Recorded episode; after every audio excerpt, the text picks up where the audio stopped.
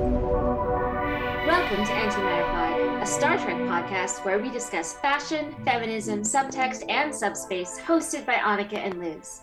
This is our third episode in a three part trilogy dedicated to Kai Winn Adami. And this week, we're looking at the final weeks of her life. Heads up, this episode carries a warning for discussion of rape and intimate partner violence. Because that's what we want in a Star Trek. I'm so distraught. Yeah, you know, some storylines are just so awful, you just kind of go, what? What? I threw in some hotlines. If you're in Australia and you're dealing with intimate partner violence, you can call 1 800 RESPECT, which is 1 800 737 732. In the US, you can call the National Domestic Violence Hotline on 1 800 799 7233. I didn't dig up Canadian or UK sources, but they're out there, and I'm sure that there are places in the UK that aren't run by TERFs, because that's the other thing we have to deal with. So, first of all, Louise Fletcher died. It, it was uh, incredible timing. I feel like we made this happen.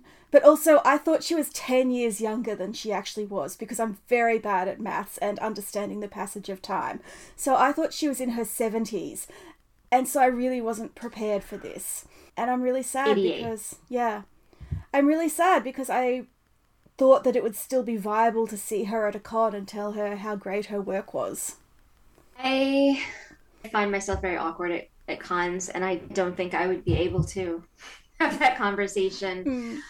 But I do understand the the desire to. And celebrity deaths are really hard because you don't know the person. Not even just like you don't know them intimately. You don't Mm. really know them at all. It's an entirely a parasocial relationship. And yet it feels like you know them Yes. it's this really weird grieving process and i'm sure that everybody who within the star trek fandom can understand that right now Yeah. I, I am sadder about Louise Fletcher than I was about the Queen. shouldn't laugh i'm so sorry No. I'm t- i don't want to laugh at anyone dying i have a really difficult time with death i think that louise fletcher again was 88 Mm. she lived a very full life. She had a, a good career all the way, you know, into into her later years and will be remembered. She achieved greatness in her career because she won an Oscar. So she achieved that recognition, even, you know, awards are dumb, but she achieved that and so it's like a level of recognition within your fields that i think Hmm. we should acknowledge Yes. and from what i understand she seems to have really enjoyed being in deep space nine that it was a departure for her and it was strange and wonderful and i think that that's something to celebrate you know i'm not going to celebrate someone's death but i think that if you get into your 80s you did well i don't think there were any big red flags in her personal life so No. she's doing better than a lot of people. I think for a cancer survivor to live into her 80s and to die with her family around her, I think that's a really good end to a long and satisfying life. I think we should celebrate it. And Yes. I have no feelings about the Queen whatsoever. I'm an American. I made a meme mocking the Heinz tribute to the Queen for our Instagram dedicated to Kai Winn. And I was like, Commonwealth Twitter has been really, really weird, so I'm just going to hold off until after it's all over and then I'm going to post it. And we had just finished the national period of mourning because we had a national period of mourning. And then the next day, Louise Fletcher passed away. And I was like, I'm going to sit on this just a little bit longer, just out of taste and respect. But uh, it was great to have a lot of people talking about Kai Winn and about Louise Fletcher's performance, but there were so many bad takes, Annika. So many bad takes. Having just watched the end Oh my god. where literally her final move is to try to help Sisko. Yes. that that is what she dies doing. Yeah. and people still consider her the worst villain in Star Trek. And I'm just gonna put it right out there: they are wrong. objectively wrong. I'm going to particularly call out Larry Nemecek because he's not just your everyday fan. He's not just a guy like us on Twitter. He has been involved in the production side of Star Trek. He wrote the encyclopedias, he does a lot of podcasting. He tweeted, perhaps the best villain ever for Star Trek, or Deep Space Nine, perhaps. She and Gul Dukat deserved each other, at least. I'm like, Larry, mate, that's a funny way of saying he raped and murdered her. Gul Dukat does not get a pass at all. Gul Dukat is the worst, the worst of the worst. I, I I have very strong feelings about Deep Space Nine season seven. It's bad. It's terrible. I hate, I hate the entirety, and I say that as someone whose favorite character in Deep Space Nine is Ezri, who is only in season seven, Like, and yet setting aside all the nonsense with Winn that we're about to get into and the ending for Sisko, there is a whole arc where Worf and Dax are prisoners of war and they're missing and no one on the station notices. Sisko marries Cassidy and he doesn't notice that his oldest and best friend is not there. I have a hot take. I think Star Trek should end after season 5. that's a hot take. Discovery season five is. Uh, I know, up. I know, and I'm going to regret it if it ends. But I really think, you know, generally they peak with season four and five, and then it's a slow mm-hmm. decline. Season seven of TNG was pretty mediocre, and I did not even finish watching season seven of Voyager. I had Endgame sent to me on VHS, watched that, didn't bother renting the VHSs for the rest of the season. Wow, I'm the opposite. I've seen all the other episodes of Voyager season seven, but I have never seen Endgame. Put it this way I liked Endgame, I defended it at the time, but it certainly didn't inspire me to want to spend more time with the characters. And season 7 of Deep Space Nine is just actively bad in many, many respects. I think five seasons is a sweet spot. Especially when there's this many episodes. Yeah. In TNG Voyager and Deep Space Nine, there are good episodes in both season six and season seven. Yes. They exist. Yes. there, there are good episodes, solid episodes. Season seven of TNG, while I agree with your take as mediocre, that's an apt description. I actually have a lot of affection for things that happen in season seven of TNG. Yeah, same. Whereas Deep Space Nine, it just feels like everyone is acting completely out of character Yeah. For plot reasons. And I am the type of person who prefers the plot to not make sense and the characters to make sense. And so it's not for me. None of it is for me except Ezri. Hmm. And she gets dragged into terrible plot lines. The thing is, like, even the plots are not good enough to justify what's happening to the characters. So it's just a frustrating exercise all around. How does Damar get the best arc? How does that happen? Why? Because focusing on Garak too much would mean maybe confronting the fact that he is not heterosexual. I just. Yeah. But yes, let's go to the actual topic at hand. Yes. So Winn's arc begins with Till Death Do Us Part, and then she's in a handful of episodes up until the finale. And what I did was I didn't want, want to watch the whole episodes, so I would sit on the train and I would fire up Netflix and I would just only watch the scenes with Winn. And even that was an incredibly frustrating way to watch season seven. But at least it was over quickly. Let's talk about how awful as a concept the Pah-wraiths are. I, have a lot of issues Mm-hmm. with the race as a as a concept. You call it intensely Christianist, and I think that is very true.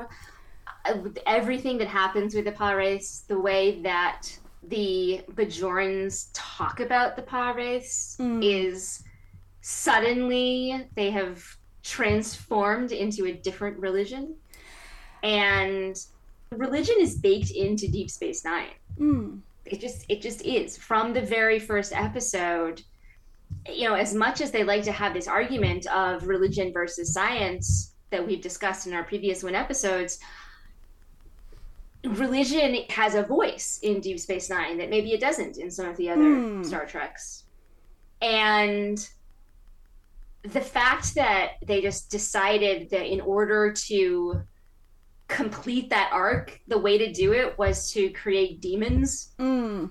It's just, it's lazy. it's very lazy.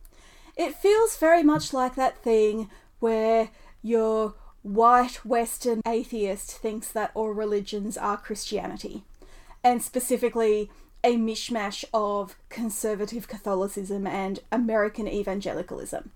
And this is really frustrating for me because when the Bajorans were introduced in Ensign Ro, Rick Berman described them as the Jews in the 1940s, the Palestinians or the Haitians now. And I'm going to say something nice about Rick Berman, so just make sure you're sitting down. It just seems remarkable to me that here is a Jewish man calling out the treatment of the Palestinians by Israel. That doesn't seem like something that would happen now. Mm-hmm. And the thing about the Jews, the Palestinians, the Haitians is that two thirds of those groups are not Christian. And the Haitians are predominantly Catholic, but they also have their own Haitian hoodoo, which is a sort of syncretic African religion. So, why do the Bajorans have Jesus? And also, not to put too fine a point on it, but those atheists don't consider Catholic Christianity either. Right, right. So even the Catholic Haitians don't count. As you said, it's so lazy to depict the Bajorans lazy. this way. And I also think, you know, the Bajorans clearly aren't completely a match for the Jews. They have an intensely hierarchical religion, like Catholics. They have a pope figure. But there's a lot more to it than that. You know, their pope has to campaign openly. That is so much more interesting and original. And then they just go and go, "Oh yeah, no, they have they have demons. They have an antichrist. They have a Satan." Right, and they're coming to get you, and they're yeah. they're gonna take away Sisko. All of it seems very. We're gonna tie the plot up in a little demon bow. and that feels like a slap in the face to anybody who was watching Deep Space Nine for the faith aspects. Yes. Because it's saying, hey, did you know that your prophets are, uh, they're not all powerful, they're not all good, and they're not even good, kind aliens. They're also this evil version, and mm. they're cartoon evil. That's a phrase I'm going to use so much over the next hour or so. I get very tired, and it, it comes up most especially in Strange Bedfellows. Yeah. When Winn and Kira have their conversation about redemption. Yes. And the thing is that redemption in Christianity and redemption in the Jewish faith are very different. Yes. And Kira seems to believe in atonement and the, the Jewish version mm. of redemption, and Winn is full force for if I just do what I want and apologize for it, that's good enough, which is the Catholic version yeah, yeah. of redemption. Kira and, is a Jewish Bajoran and Winn is a Catholic Bajoran. Right. And so the fact that one is for the prophets and one is for the Pah-wraiths, but Kira is also not actually like the representative of the prophets because that's still Sisko. And mm. it's like there's so much weirdness going on there it's really hard to create a religion so you know i understand why they're using the hallmarks of ones that we know but it also just gets really messy and i don't know what they're trying to say our listener Matt Frost had a really wonderful thread after our first win episode. He deals with theology. I think he's a theology student. And he said, We think of DS9 as the pro religion Star Trek, but Winn is the only person whose experience of faith is similar to that of regular people here on Earth, and she is depicted as wrong and a hypocrite. And that's mm-hmm. really troubling. And it's so sad for her as a character and sad for us as an audience. Mm-hmm. And I'm not saying that only people of faith should write about or depict religion, but Star Trek does have a problem where all of its depictions of religion are written by Hollywood atheists. And so they never, ever quite feel right. Even when they're trying to be respectful, it comes off. Yeah. Yeah. And it's so funny because I watched the Voyager episode, The Omega Directive, which is in part about how the Borg perceive the Omega molecule as God. And I'm like, why do mm-hmm. the Borg need a religion? Voyager needs more atheism, and Deep Space Nine needs less. because Voyager is full of these characters who are hashtag spiritual but not religious. Yes. Oh my goodness. It drives me crazy because Janeway, 50% of the time, is a full science atheist, and 50% of the time is i I'm going to tell you about faith, Mm. spiritualist. I like the idea that she is both one and the other at different times. But it's like, come on, guys. I would I would like the idea that she's both if that was intentional. It comes across as they forgot they wrote her one way. I mean, if we wanted Voyager's writing to be intentional, that is just the beginning of a long list of things that I'd fix. Speaking of writing that's intentional, why is Winn Adami's entire arc Mm. in this season is nonsensical with everything that came before it? Right, right. And people don't seem to realize that. People are like, oh, she just turned to the Pah-wraiths as soon as she could. But she was grudgingly loyal to Sisko for years and had reached an accord with him. And then the Pah-wraiths, they turn up as the prophets. And then Dukat arrives in his mammal sonar. It is spiritual abuse and it is rape. And I don't think the writers realize any of that. They definitely did not. They saw it as appropriate Mm-hmm. to the villainous characters that they had created. And I mean, obviously, again, I'm a Dami apologist, but she deserves so much better Yes. than, again, literally everything that happens. And from every single person in the narrative, in addition to the writers. Right. No one, other than Kira briefly, Yes. and I forgive like Kira is correct. So I actually have no problem with Kira's relationship with Winn and how she sort of gives up. Like we watch her give up on Winn Adami at a certain point. Her face just changes and she's like, I tried. I'm done.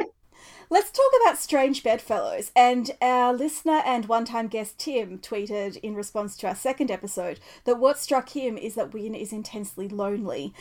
And I read that and I was like, oh no, her best friend is Kira. And Kira does not know that. So true. Everyone on Bajor is her servant. So she doesn't have any friends there. She tries to have a relationship with Sisko, but it's too fraught because Yeah. he's an alien. They don't have a shared background, so they can't like meet each other as anything resembling equals. At least with Kira, they do have that shared background. They do have a shared culture. And Winn clearly wants Kira to like and respect her, and she's sort of upset that she doesn't. And by this point, by season seven, there's this wonderful honesty in their relationship where they're like, you don't like me and I don't like you, but I respect you intensely and you don't respect me at all. What can I do to change that? yes. An actual line that Winn has is, I have often sensed that you don't approve of how I conduct myself in Sky. And Kira just looks at her like, what gave it away? I'm not a subtle person. Yes. You don't have to often sense it. It is not subtext. Mm-hmm. it is blatant. Yeah. But she, again, exactly as she did in the episodes that we watched for the second episode, Kira gives her the benefit of the doubt and says, "Hey, if you're if you're gonna come to our side and give up power and do better, then that's what I want for you. That is all I've ever wanted. I don't want to see you punished. I don't want to see any Bajoran punished. I want." All of Bajor to get to be truly free to make their own choices, and that means you not lording over them. and I just like there again, like I said last week, there is a version of this story where then they start working together and Winadami actually has that atonement arc that Kira offers her. And I I do understand why they don't go that way in terms of again the plot.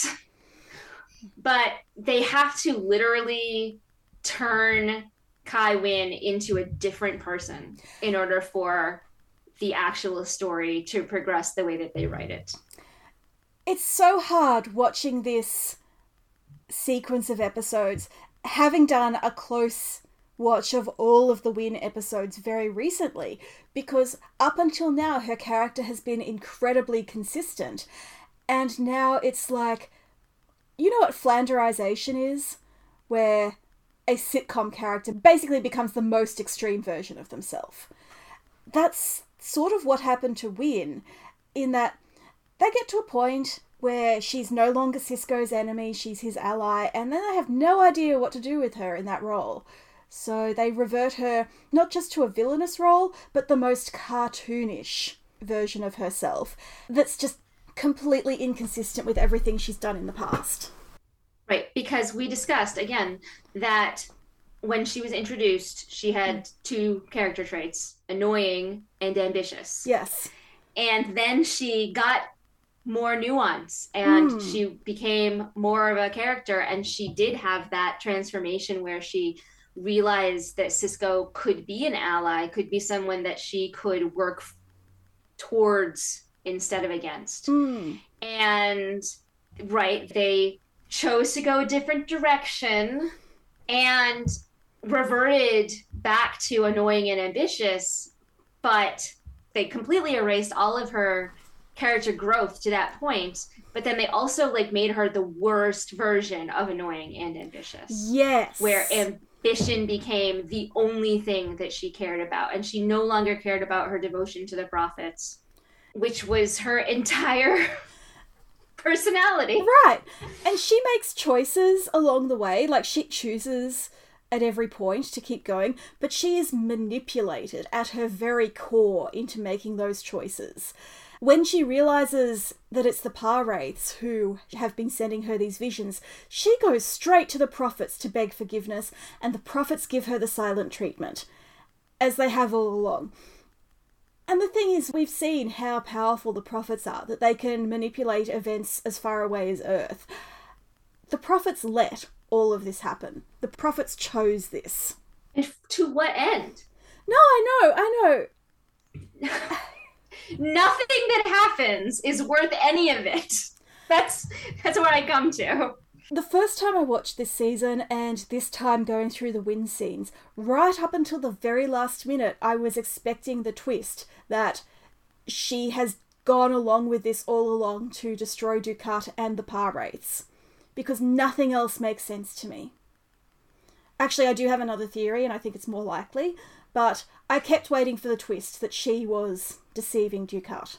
so i honestly think we should publish our extensive notes for this one because they're great but as i was reading your extensive notes and adding my own into it there was this one where i'm just going to read it Yes. You could also say it's her black and white conservative worldview that if she can't serve God, then she must be serving Satan. If she can't convince herself she's a hero, then bribe the prophets, she'll be a villain. And I followed up with Liz, are you saying that Kai Winn is Darth Vader?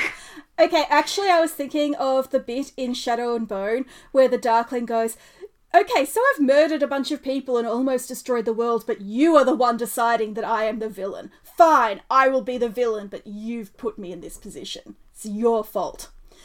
But what were you going to say? Well, just that, and then from that point, and I I read your notes for Till Death Do Us Part and Strange Bedfellows before I watched those two hmm. episodes, and so I was watching it with the lens, the, the rose-colored glasses of Darth Vader, and Whom you it's love. totally there.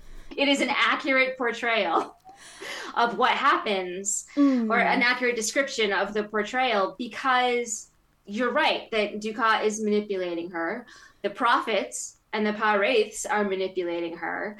And so you could put that all on as saying, you got a Palpatine, you've got a light side, and you've got a dark side, and they're all screwing with Kai Winn mm. exactly the way that they all screw with Anakin Skywalker. And in exactly the same way, she makes all the wrong choices, but she's not the only one in the story. Yes. And that's why she is a more sympathetic person than Gul Dukat or the prophets and the Pah-wraiths. I just cannot get over the whole thing where fandom treats Winn Dukat as this like joke, you know, lol, the Pope was sleeping with Hitler. And it's like, do you not see that this is rape? I understand that in the 1990s, the idea that this was a non consensual relationship was probably a bit beyond people, but it's 2022 and people are still talking about it like it's just a normal relationship between two bad people, two equally bad people. This is when I'm gonna bring up my prop. Oh. which is the healthy relationship quiz mm. from loveisrespect.org. So I, I just you know I took this little this little test. It's 26 questions. The person I'm with, and then it, you know the end of that sentence, and then yes or no. Very easy to explain, and it has you know different things like encourages me to try new things. Dukat totally does that. Yeah. Yeah. Yeah, that's the thing that happens. Is not very well liked by my friends. True. Accurate. Yes, that's a yes for that one. Yep. Tries to control what I do and who I see. Mm-hmm. Mm-hmm. Mm-hmm. mm-hmm. You know, and so I took this quiz. Yes. And for the first half or so, you get like one point for a yes or a no, and then the, the ends once you get a, a five or so, and then if you get five points, if you score five or more points, you are definitely seeing warning signs and may be in an abusive relationship. Would you like to guess how many points? 26. Dami got. She got for... 26 points. Remember that some of these are worth five. Oh. So she got 43 points. 43.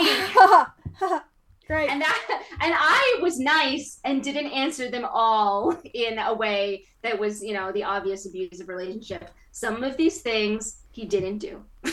so okay. Yeah. Yeah. But it is clearly not a healthy relationship in any way.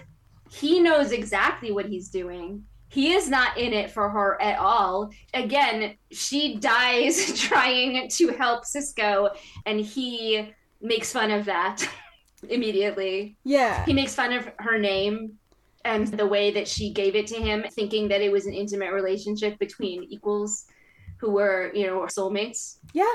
It is horrific, everything that happens. And it is very clear.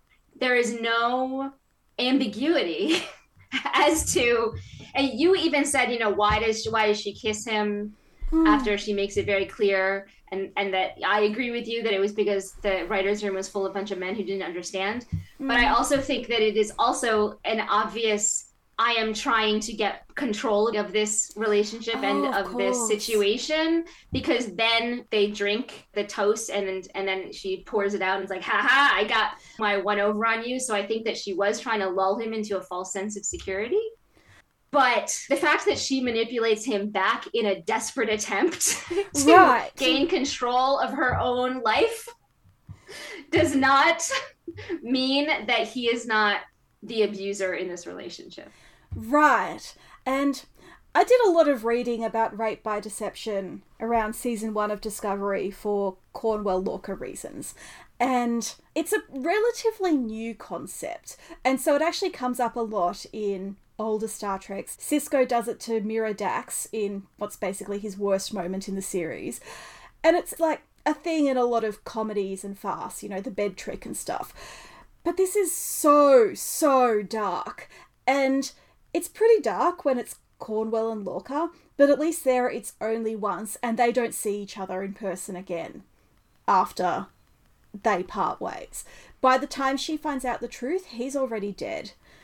Mm-hmm. Winn finds out who her lover is. Not just that he's a Cardassian, but he is Gul Dukat.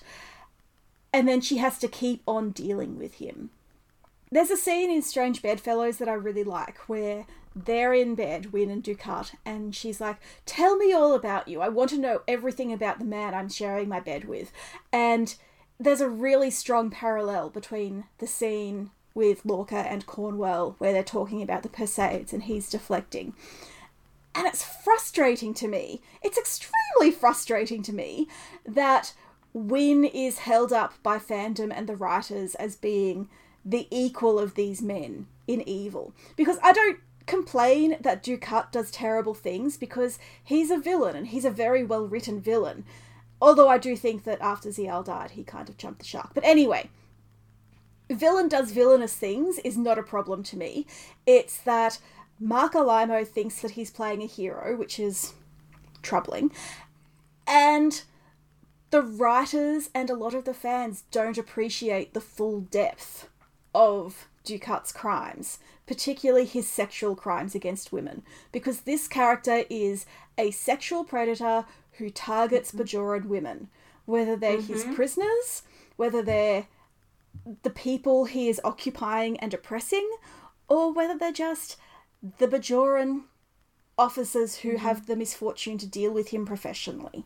He's a predator. There's three Bajoran women we know of. Right! that, that, that he straight up raped. Raped. Yeah. and he was trying with Kira. I, yeah, I mean, yeah. that's my rose-colored glasses, but that's truth. Also, he wanted that. Strange Bedfellows is also the episode that ends with Damar throwing off the. Uh, oh no, is, is, it the next one where he throws off? I the... didn't watch any scenes with that Winn. I think it might be the next one where Damar becomes, but it's the same. Like in this arc of you know, three or so episodes, is Dukat tricking Winn and bringing up the whole nonsense Pah-wraith thing. And meanwhile, Damar is having a terrible time being leader of Cardassia and having no power whatsoever. And then he throws off the overlords and becomes a Cardassian folk hero mm. to get all of the Cardassians to rise up with him and fight, switch sides and fight the Dominion. And one is seen as a hero, mm. and that would be Damar. Damar gets a pass because he does all these terrible things, but he gets a pass because he changes in the end. Whereas Winn never is actually on the side of the Dominion or working against the Federation in any way. She's like never on their side. No. And yet Damar's ending is considered to be a tragedy because he goes through a redemption arc and then dies anyway. And Winn Adami's ending is seen as justice good riddance. Yeah, that's her comeuppance. And I just don't think it's fair. No, especially when we consider that Damar murdered Ziyal, who was not only a beloved character, but a civilian and a child. Innocent. Yeah. In every way, an innocent. Yeah. A young adult at the beginning of her life. And I think maybe we're a little too forgiving for that. I don't want to agree with Dukat, but uh, I hold a grudge. And the thing is, like, Winn stabs Solbor and Memory Alpha says she deliberately murdered him. I think Memory Alpha is gaslighting me. That mm. scene was very badly shot, but it looked to me like an accident. Right. Because I'm me, I mm-hmm. allude again to Revenge of the Sith here, and I said, yeah, sure. She deliberately murders Solbor in the same way that Anakin deliberately murders Mace Windu, which is he doesn't. Have you heard the tragedy of Darth Plagueis the Wise? It's her actions cause it to happen. Yes. Yes. Her choices cause it to happen. She is responsible. Mm. However, she did not intend to murder him. Yeah. I actually have a similar problem with Revenge of the Sith that I do with Winn's Arc, in that, yes, Anakin makes bad choices, but it feels like he makes them mainly because George Lucas has remembered that he needs to become Darth Vader and, and doesn't quite know how to get there in an organic way. Again, the parallels between Winn Adami and Anakin Skywalker are kind of terrifying because as you said, when she realizes that it's the Pah-wraiths, she immediately goes to the prophets and mm. they do nothing. That is exactly what happens to Anakin Skywalker. He finds out that Palpatine, the person that he has trusted all along, that he looks up to as a father, mm. and is like his confessor and his like he's sort of his priest, he's sort of his counselor, and he's sort of his dad. And he finds out that that guy is the evil person that they have been looking for his entire life. Yeah, yeah. And he immediately goes to the Jedi, and they're like, "Cool, you sit here and do nothing, and and and trust that everything's mm, going to be mm, okay." Mm. And he goes to Yoda with his problems, with his bad dreams, and he's like, "I'm having nightmares about actual literal death." I think there might be something wrong with me. And Yoda's like, that's natural.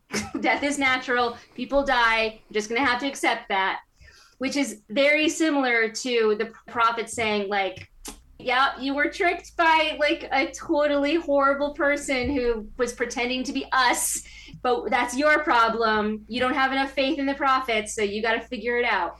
Okay, but the prophets didn't even say that much. They just sat there in silence. They said nothing. The prophets but... managed to be less helpful than Yoda. And I think these similarities are because this is these are both stories told on an epic scale with a mixture of science fiction and what I'm going to loosely call destiny and by people who came up at the same time and were writing stories at the same time. Right. In fact, the Star Trek guys were probably of the generation to have been children and young men. They were all men when Star Wars came out. Everyone is swimming in the same pool. I assume this mm-hmm. is Tolkien's fault in some way. It's just frustrating that in both cases this story is so poorly told, and with such disrespect to the characters as established. Anyway, Rip Solbor, I think he was a bit slut shamey, and I don't care for that. But he was the only person who was trying to actually help Winn Adami in possibly all of Deep Space Nine. This is true, and he didn't even seem to like her.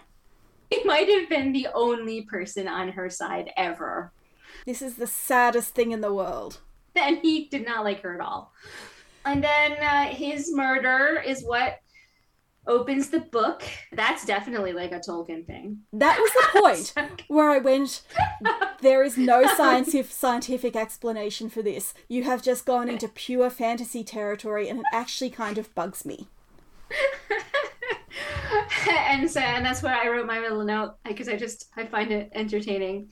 I think the Pah-wraiths took possession of Wanda because that is the plot of Multiverse of Madness. Blood Sacrifice opens a book and then it mm-hmm. takes you over. Mm-hmm. I'm gonna have a controversial opinion. I think Wanda as villainess in that movie made more sense than Kai Winn as villain here. Wow, that uh, that is a very controversial take. People hate that Wanda was made the villain in that movie. I didn't love it, but I also saw it coming. Like it made sense to mm. me. Oh, I definitely saw it coming. It left her in a place where she can redeem herself. Then there's an episode that I just like. What even is the point of anything that happens? Dukat looks at the book and it blinds him, which lol. And Winn sends him out to beg on the streets, which frankly raises a lot of questions about Bajor's economy right now. And I read on Memory Alpha that this was a plot device because they had literally run out of stuff for Winn and Dukat to do until the finale. Oh, real, real talk. Yeah, yeah. Write a different, write other people. there are literally 500 characters in Deep Space Nine. Write a different story for someone else. They didn't need to be in this episode. Right, we did not need to see them all we needed was maybe a scene in each episode until the finale where they're going through the evil book. And can I just say that it really bugs me? And it's that Christianization thing again that this book is so evil that merely looking at it or holding it will taint you. That is intensely evangelical. I mean, Catholics used to think that way. We kind of invented the list of banned books. But, you know, and, there is an irony because if Kai Winn were alive today, she would absolutely be calling for books to be banned from American libraries. But, you know, what can you do? What you leave behind. Let's talk about the finale. Okay. so, I mean, I've already said multiple times that a Winn Adami in this episode is I'm sorry, she's not even a villain. There is one point where she has poisoned Dukat and she's like, Take me, Pah-wraiths. and even at that moment, I you know, which is uh, pretty villainous. Again, it, it sort of reminds me of Wanda, and it's like she is a victim mm. of everything that has already happened that she thinks this is the only thing left for her. Yes. This is her option. Her option is take me Pah-wraiths. She's offering herself up in a vaguely sexual way. Yes. It is really disturbing on multiple levels. But every other scene, other than that one, it's not even a full scene because mm. it's like a little bit that's after another scene and before others. That is the only moment where she is doing something that I have less sympathy for. It's just so cartoonish that my brain simply rejects it. And I asked myself, you know, is it simply that I am a Winn partisan and I have paid close attention to her over the last few weeks and I don't like this ending? Is that the only reason that it seems bad to me? But no, I think it's actually bad. I think that there were ways to put Winn in this position without making her so cartoonish. You talked about how giving herself to the Pah-wraiths felt sexual.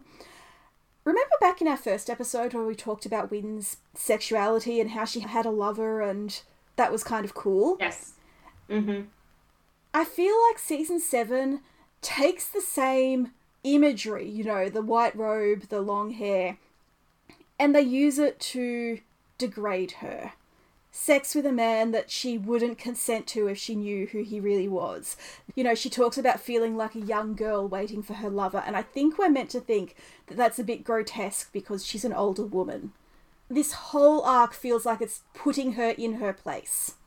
Again, she's actually beautiful. Mm-hmm. Like, stunningly beautiful. I don't know how old she was. 60s? Yeah, like mid 60s by now.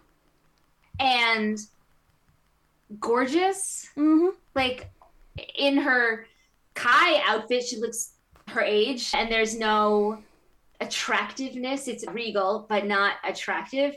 But she is attractive. Like, sorry, she is. She has the soft hair and that, like, she's a conventionally attractive. I think we're meant to find her sensuality repellent. I don't, but. Sorry, I do not. Mm. I find everything about Gul Dukat repellent. Okay, this is a very shameful confession, but I actually find Bajoran Dukat quite attractive to look at. I don't know why, because no. he does not have an appealing face. His skin is terrible. He looks like a weasel. And yet a small part of me is like, hmm, Yes, if he wasn't an evil serial rapist cult leader. nope.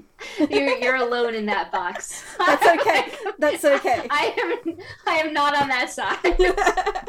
Look, I deserve to be shunned for this. I understand. I will retreat to my corner. and she looks innocent like she looks innocent. She's like purposefully costumed to be innocent. Her music is practically out of Romeo and Juliet. Yeah. And yet the story wants us to believe that she is horrible. And I I don't like someone didn't get the memo. The lighting people, the makeup people, the costume people, mm. Louise Fletcher herself and the music the the composers none of them got the memo that she's supposed to be a horrible irredeemable villain that we hate because that is not what happens. So i sit here and i'm going like did the writers know what they were doing? They have all these scenes. When the prophets won't talk to her and when she finds out that dukat is who he is she's like sobbing. Yeah. she is so upset all the time in these episodes. So it really feels like the writers were writing her that like that this that she's a victim and that this is a horror story and that everything that's happened to her is bad. but then you read what they say about it, and that's not what they were going for. Right, what I see on screen is a tragic figure that we're meant to empathize with, and then what the writers say is. I wish that I had like a diary from when it was being written Mm. and, and filmed Mm. versus what they say 10 years later because I think that the audience reaction has gaslit the writers into agreeing with all of this stuff that happens because it is not on the screen. No, and as you pointed out, a lot of this storyline was done again by Ronald D. Moore in Battlestar Galactica. We were talking about that the other day and how he tends to reuse his Star Trek plot lines but with more rape. So obviously Sorry. something. Look, I am a Ronald D. Moore skeptic. I don't apologize for it. It's awkward because For All Mankind is amazing. I love Battlestar Galactica, but it definitely like you definitely see the this is what he wanted to do with Deep Space Nine and couldn't because Hmm. of the company. Likewise. Voyager. Equinox is basically. Yes. You told me, and I forgot what Equinox became. Pegasus. Pegasus. Yes. yes. My uh, least favorite episode of Battlestar Galactica. Indeed. So there are interesting ideas Mm. in these stories in Voyager, in Deep Space Nine, in Battlestar Galactica. And I'm fine with him redoing them and teasing out the different ways that this could go. I like that even. Yeah. But I do not like that the audience doesn't like Adami and does like number six. Is it because she's pretty? Yes. I mean, Tricia Helfer is a supermodel. She's tall, she's thin, she's conventionally attractive. And Louise Fletcher was a short, plump woman on the wrong side of 50. But I do. You say that, and I'm like, but but beautiful. Like I I don't. I can't. Look. I cannot accept that she's not beautiful. Look, as a short, plump woman who is over 40, I completely agree. I don't understand how you can look at Louise Fletcher and not think she's magnificent. But apparently people did. Can I say, if I had been writing this arc, I would have made it a lot clearer that Winn is incapable of letting go of power because of the trauma of the occupation, mm. and that there was more to the renewal of Bajor or whatever nonsense the Par promised than merely wiping out everyone who disagreed with her. Because that that part didn't work for me.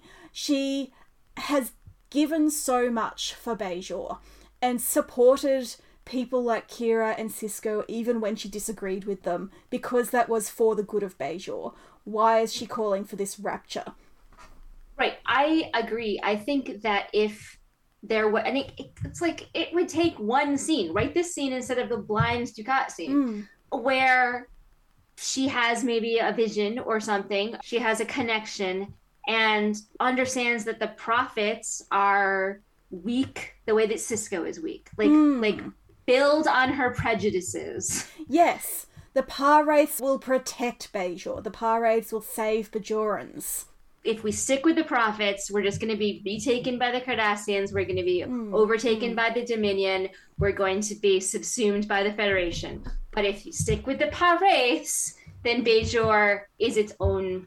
You know, Bajor can be the Empire. Yes. and I can fully believe Winn you know being tempted by that and moving forward with it and saying yes that's actually what we need the prophets have abandoned us for humans Mm. that's no good let's stick with the Pah-wraiths who believe in bajoran supremacy Right, all of that. And then I would have her betray Dukat at the end. I simply wouldn't let her die. And then in the final scenes, her punishment is given by Kira, and it's simply that she's stripped of all her power and she is sent to humbly serve somewhere where she can do good and she can't do harm. Because no one is ever going to trust her again. No one is, is ever going to give her power. But she has her life and she has work and she has an opportunity to become a better person, as Kira suggested way back that's then. the atonement yes! that's yes! That's what it is. You are given the opportunity to make up for your sins. Right. It's good works as well as faith. That is how I would have ended it. But how I actually explain what happens on screen is that the Pah-wraiths and the prophets are actually the same people, and this is all a scam that they've been doing for years. And this whole thing, they've been controlling, like low key possessing Winn and probably a bunch of other people, all as a part of their grand plot to murder and kidnap Sisko in that order to make Jake suffer. Seriously, what do the prophets have against Jake Sisko? Do they know They that hate he's, him. in the future he's going to write a book, a tell all book about how awful they are? Again, I really want a post Deep Space Nine Jake Sisko story about what it is that Jake Sisko does that scared the prophets so much Torture this young man by taking his father away. that they had to torture him. Again, I I don't like how Deep Space Nine ends for anyone. No. I've got it. Jake is going to write the revisionist history of Kai Winn's life. Kira will be a major source, but also really mad about it. I I mean, Jake Sisko just writing everything that happens Mhm. in Deep Space Nine, it might be enough to get him on the the Pah-wraiths bad list. Mm, There's this quote that I've been sitting on for weeks from Ira Behr. It's not really a quote, it comes secondhand. It's from the Star Trek Deep Space Nine companion. It likewise made sense for Ira Behr for Winn to be killed specifically by Dukat. This was because the pair had had sex, and according to a horror movie cliche, characters who have sex end up dead afterwards. So someone's seen Scream a few too many times, Yes. And so Deep Space Nine is a horror movie. I mean, the end is a horror movie, yes. like, I just want to say he's admitting he's Mhm. admitting my instincts are correct. hmm Deep Space Nine is a horror movie. Okay. I just don't understand how you get from they had sex to and therefore she should be murdered by her partner. The intimate partner violence of it all, Annika. Why? This is the worst of all worlds. Mm-hmm. And the fact that they justify it by saying it's a horror movie cliche and that that somehow has any bearing on reality Mm-hmm. or fiction Mm-hmm. is it's like you wrote it Yeah. you can't scapegoat horror movies That's not even your genre. what you wrote. You wrote it, you have to take responsibility for mm. that. In conclusion, I just want to wrap up by saying no one, no matter how villainous, no matter what they do in life, no one deserves to be raped and murdered. I shouldn't have to say that, but apparently I do. Thank you for listening to Antimatterpod. You can find our show notes, including the full show notes for this episode, at antimatterpod.com, including links to our social media, credits for our theme music, and transcripts of our episodes. You can also follow us on Twitter, Facebook, Tumblr, and Instagram, all at antimatterpod, and write to us at mail at antimatterpod.com. If you like us, leave a review on Apple Podcasts or wherever you consume your podcasts. The more reviews, the easier it is for new listeners to find us. And join us in two weeks when we'll be discussing, hopefully, the much lighter and happier topic of children in Star Trek.